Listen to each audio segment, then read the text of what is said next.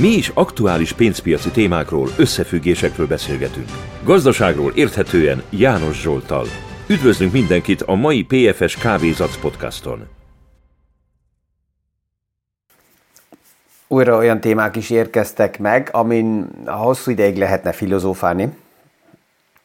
De az egyik oldalról folytatom a tegnap reggeli podcastnak a végét, tehát azt a kérdést, hogy mikor érdemes a, és érdemes-e egyáltalán a hosszú távú portfóliókból e, nyereségeket realizálni.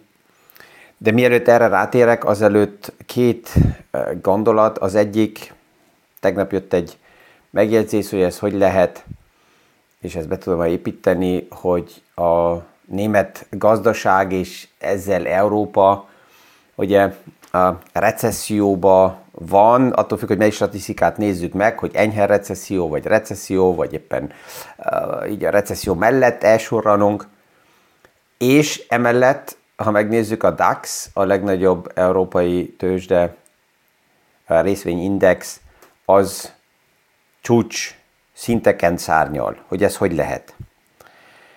A legegyszerűbb válasz erre az, hogy a tőzsdén nem az aktuális helyzetet látjuk általában, hanem egy jövőkép elvárását árazza be a tőzsde, tehát hogyha olyanok a paraméterek, amit aktuálisan látunk, és az egésznek az élén van az, hogy az infláció megy vissza, tovább is a piac azt azza be, és azt reméli, hogy kamatcsökkentések lesznek. Már ez két olyan tényező, ami a tőzsdének, a részvényeknek eh, pozitív kilátás, plusz, hogyha jön a recesszió jel, akkor ez még egyszer ráerősít arra, hogy nagy valószínűséggel, hogyha az infláció megfelelő kordákban marad, és a kamatlépések tovább is, tehát a központi bankok a kamatlépéseket is megteszik lefele, hogy ez a gazdaságnak megint jót fog tenni, ha a recesszió erős, akkor még pluszba akcióba fognak menni a központi bankok, tehát ez az a kép, amit a tőzsdén látunk.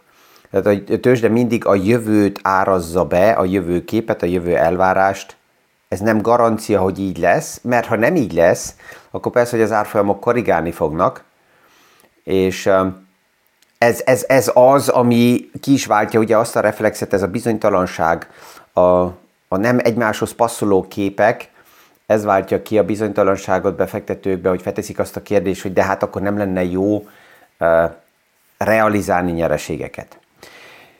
És egy másik, Davosban van ugye most a minden éves konferencia, majd a jövőben lehet, hogy uh, sikerülni fog, uh, hogy uh, onnan legyen egy pár podcast, pont ez alatt a konferencia alatt. Az idén nem passzolt a tervekbe, de már most így um, megnézem, hogy ezt, ezt, ezt úgy be tudom tervezni, hogy ez működjön. Tehát onnan is jönnek ki információk, és ezt is látjuk ma már, hogy nem is szükséges fizikálisan ott lenni, mert online sokkal hatékonyabban, sokkal egyszerűbben lehet a lényeget kivenni. Az, hogy a socializing és a hivatalos meetingek mellett esetleg vannak még olyan plusz találkozók, ami érdekes lehet, de ez is nagyon erősen vissza, visszacsökkent ezeknek a jelentősége. Top, több top menedzserrel is beszélgetek, akit sokszor azt mondja, hogy ha valamilyen rendezvényre kellene menni, akkor az első kérdése általában az, hogy van-e online részvételi lehetőség, mert hogyha a, a saját regióban van, ott abban a városban van a rendezvény, ahol normálisan mozognak, akkor egy óra normális esetben három vagy négy óra időkiesés jelent, hogyha online lehet ezt kezelni, akkor ez sokkal hatékonyabb, hogyha nem passzol éppen és rögzítve van, akkor majd később vissza lehet ezt nézni, tehát ez, ez teljesen megváltozott, és hogyha valahova utazni kell, az még pluszba nem is kérdés.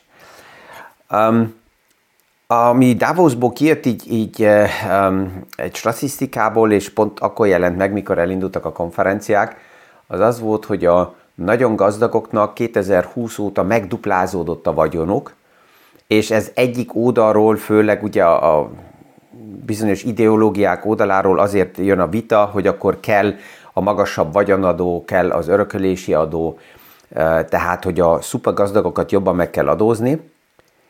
De ennek van egy másik oldala is, ami, amit én, mikor ilyen vita feljön, szóba hozok, hogy egyet mutat a statisztika, ha megnézzük mélyen, akkor a nagy vagyonnak százalékokban a nagy része nem fiát eszközökben, nem cashbe, nem pénzeszközökhöz közeli befektetésekbe van, hanem általában tárgyértékek, fiát rendszeren kívüli befektetések, vállalati tulajdonok, részvények, olyan eszközök, ami akár infláció esetében is sokkal jobban védi a vagyont. A kisebb vagyon az általában cash, cashhez közeli pénzügyi eszközök, és, és hogyha ezt így megnézzük, mint most Ausztriából is megint megjelentek a számok, hogy a privát vagyonnak mekkora része abszolút nincs semmilyen formában befektetve, ott van számlákon, azon is lemaradott kamatszinteken, és nyajgatnak az emberek, hogy nem kapnak kamatot. Tehát a pénzügyi képzés, a pénzügyi képzettség, a foglalkozás az egész befektetési témával, az sokkal nagyobb segítség lehetne véleményem szerint, akár egy szélesebb rétegnek is, a vagyonfelépítés másképp kezelni, mint azt várni, hogy legyen a szupa gazdagoknál vagyonadó, amiből majd nekem valamit visszaosztanak esetleg, direkt vagy indirekt. Ezek a naív elvárások, ezek állandóan ugye jelen vannak. És akkor menjünk ahhoz a kérdéshez, ami ugye ezekből a bizonytalanságokból jön, hogy a hosszú távú portfólióból érdemese nyereséget realizálni. Ezt a tegnap ugye a végén már említettem, hogy nagyon-nagyon sok kérdés van körbe, és ez is azt mutatja, hogy nem az egyes termékkel érdemes foglalkozni, de ugye erre vannak rászoktatta az emberek, hogy termékeket néznek meg, hogy ez a termék nekem most jó vagy nem, hanem újra és újra vissza kell menni oda, hogy egyáltalán mit akarok, milyen szemszögből építem fel a, portfóliót, mit tervezek, mi, mi az ötlet az egész mögött, tehát a kérdésnek az a része már tetszik, hogy hosszú távú portfólió, mert abból indulok ki, hogy aki ezt a kérdést így felteszi, annak minimum három különböző befektetési kategóriája eh, létezik. Van a hosszú távú eh, portfólió része, van esetleg egy rövid távú vagy konkrét célokra összeállított eh, portfólió rész, és van a likviditás, az a tartalék, ami napi szinten szükséges, és az biztos, hogy nincs befektetve. Tehát, hogyha ezek már megvannak, akkor ez ez alapjában egy jó hír. A következő kérdés, amit fel kell tegyek mielőtt, az jön, hogy realizáljuk a nyereséget, hogy azután mit teszek tovább? Mi a következő lépés? Azért realizálok-e, mert van esetleg egy jobb ötlet? Vagy azért realizálok-e nyereséget, mert kell egy investícióra a pénz? Vagy azért realizálok-e, mert szélesebbé akarom tenni a portfóliót? Tehát ez is egy kérdés, hogy mennyi, mennyi elemből áll a portfólióm, két, három, négy elemből, vagy pedig 60-70-ből már. Um, tehát ha még nagyon, nagyon szűk a portfólióm, akkor azért realizálhatok, hogy megnyitani egy következő pozíciót, és ezt folyamatosan szélesebbé tegyem. Az is mindig egy kérdés, hogy milyen volt a, a, hogy indult el a befektetés. Ez egy egyszeri befektetés volt, tehát meg volt egy bizonyos időben egy vétel, vagy pedig rendszeres rávásárlás volt ebbe a pozícióba, akkor más lenne a stratégia.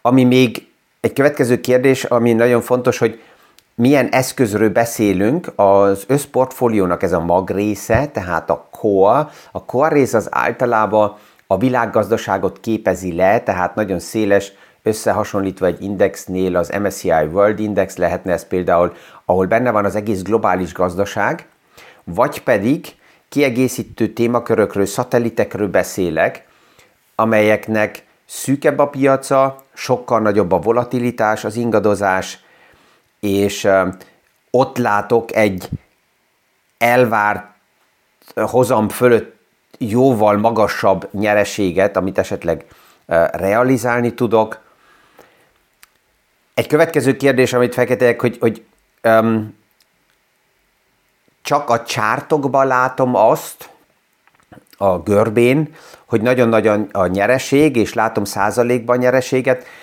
vagy azzal is foglalkoztam, hogy az a befektetési kategória fundamentális oldalról még tovább érdekese, vagy nem. Itt sokszor jön az, hogy én ezekkel én nem foglalkozom, mert tetszik nekem az az ötlet, hogy buy and hold. Ezt a buy and hold stratégiát azok, akik ezeket a tippeket is adták, Kostolani, Warren Buffett, Benjamin Graham, ők egyen nem egészítették ki, és ez nem került ki a kirakatba, mert emögött az kell legyen, hogy check. Tehát állandóan meg kell nézem, hogy fundamentálisan az, amiben megvan a befektetésem, amíg egészséges, vagy már problémák vannak, hogyha már ezt a hírekbe olvasok, akkor általában azok a problémák már túl késő problémák, mert eh, ha ez, ha ez már publikus, akkor ezekre kezd a piac reagálni.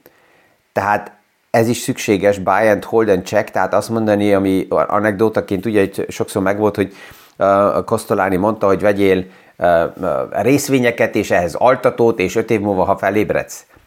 Persze, csak az a részvény olyan kell legyen, aminek az életképessége egyáltalán meg is van, olyan iparág kell legyen, amelyiknek megvan a, a, a, az életképessége, és arra is kell figyeljek, hogy milyen ciklikus kilengésekbe van benne az az iparág, milyen, ha veszük az ingatlanokat, erről ugye sokat beszélünk, hogy az ingatlanoknál ilyen 12-15 éves életciklus látható, főleg olyan piacokban, amelyikek um, már több évszázadok uh, óta léteznek, akkor a gazdasága összehangolva megvannak ezek a ciklikus hullámok, és ezt is érdemes uh, beépíteni a, a gondolkozásba, a, a kérdésekbe.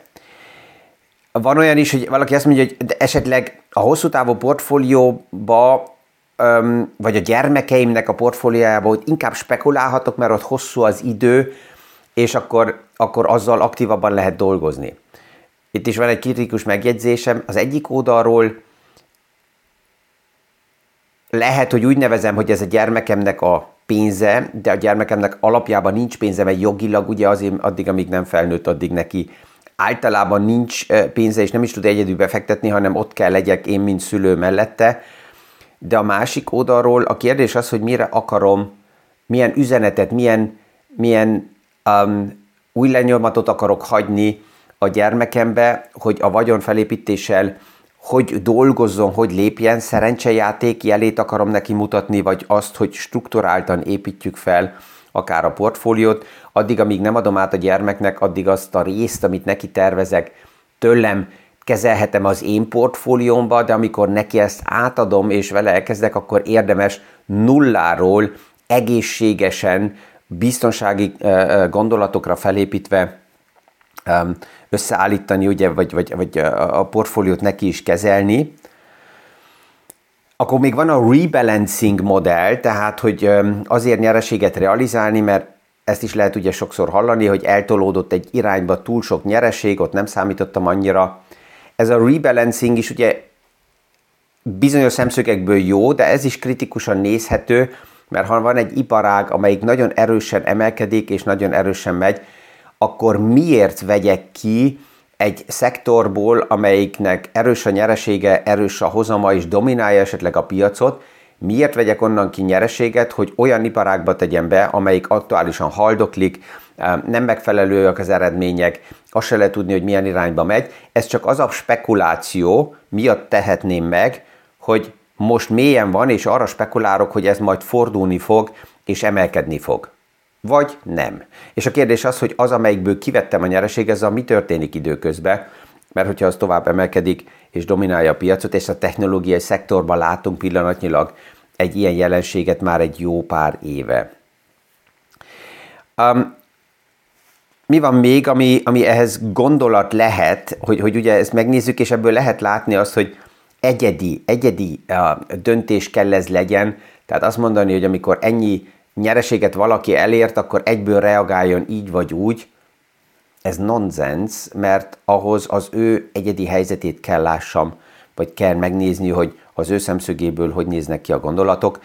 Amikor a termék elemzéseket elvégezzük, és nagyon sokszor hozzá kell mondjam, hogy akkor jönnek sajnos túl későn podcast hallgatók, befektetők, és azt mondják, hogy oké, okay, akkor kérem, hogy nézzük meg az én termékemet, csináljunk egy ilyen termékelemzést, amikor már valami fáj nekik, akkor jönnek. ez jó lenne ugye sok minél hamarabb, akkor, amikor állítólag minden rendben van, akkor felmérni a terméket, és amikor már a terméknek olyan oldalai jelennek meg, ami nem passzol, akkor jönnek, elkészítünk egy termékelemzést, és akkor rájövünk nagyon sokszor, most egy pár nappal ezelőtt is valakivel beszélgettem, és már abból, amit ő mondott, anélkül, hogy a termékét ismertem volna, abból, amit mondott, és ahogy mondta a tapasztalatokat, a hozzáállását, a gondolkozását, a szakmai kifejezéseket, ahogy elhelyezte, ebből leszűkült az univerzum, amit neki ajánlani lehetne, vagy szabadna, elészük körre.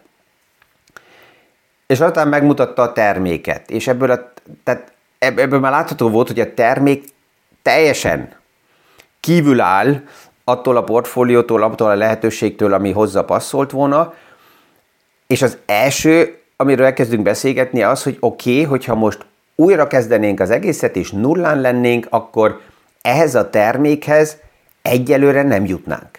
Mert nem ez az út, ami hozzá passzol abból, ami, amit éreztem, hogy, hogy, hogy neki mire van szüksége. És akkor erre az a válasz jön itt, és az jött, hogy hát de miért nem? Ez sokáig jó volt, mert sokáig ö, ö, jók voltak a számok, sokáig kaptam hozamokat.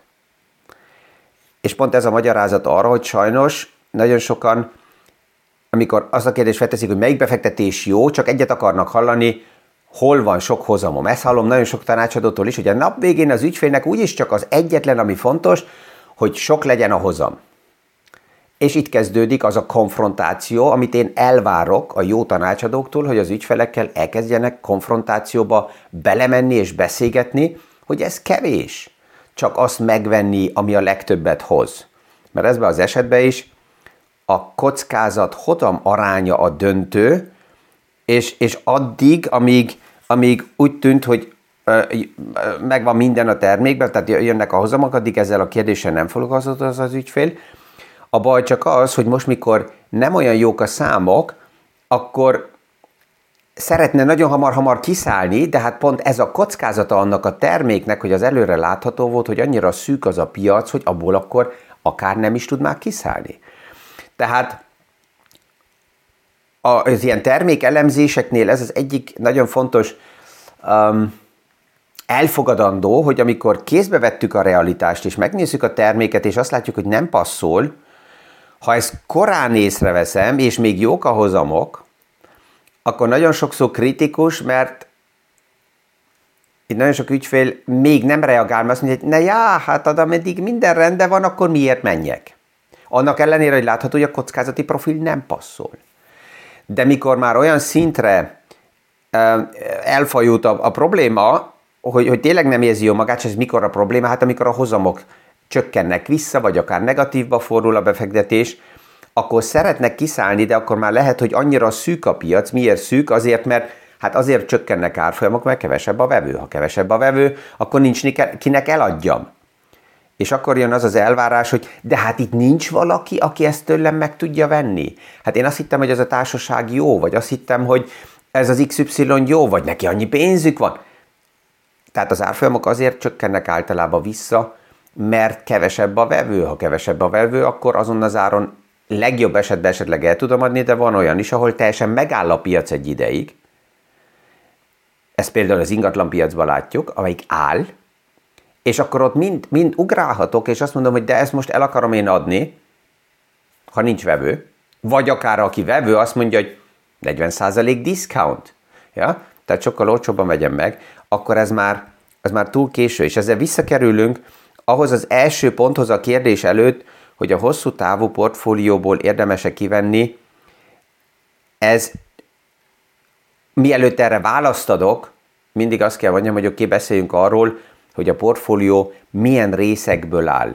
Megvan-e a hosszú távú, megvan-e a közepes távú, megvan-e a likviditási terv, likviditás, likviditás, likviditás. Ez újra és újra és újra és újra egy lényeges pont, hogyha bármelyik befektetési kategóriám egy ideig nem likvidálható, akkor ez likviditás oldaláról nekem nem szabad problémát jelentsen. Ha problémát jelent, akkor sajnos azt kell mondjam, nem a termékkel van a probléma, hanem azzal, hogy az alap eh, összeállított likviditási terv eh, nem volt, nem volt jót átgondolva.